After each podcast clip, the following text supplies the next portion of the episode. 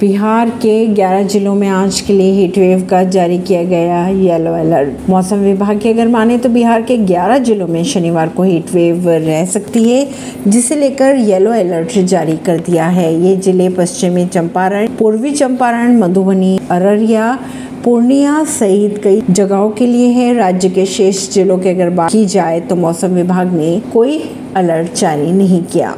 भीषण रेतीले तूफान से ढका मिस्र का काहिरा शहर सामने आया वीडियो। मिस्र की राजधानी काहिरा में गुरुवार को तेज हवाएं चलने के साथ ही भीषण रेतीला तूफान आया और आसमान सतरंगी रंग में दिखने लगा। सोशल मीडिया पर कई तस्वीरें शेयर की जा रही है।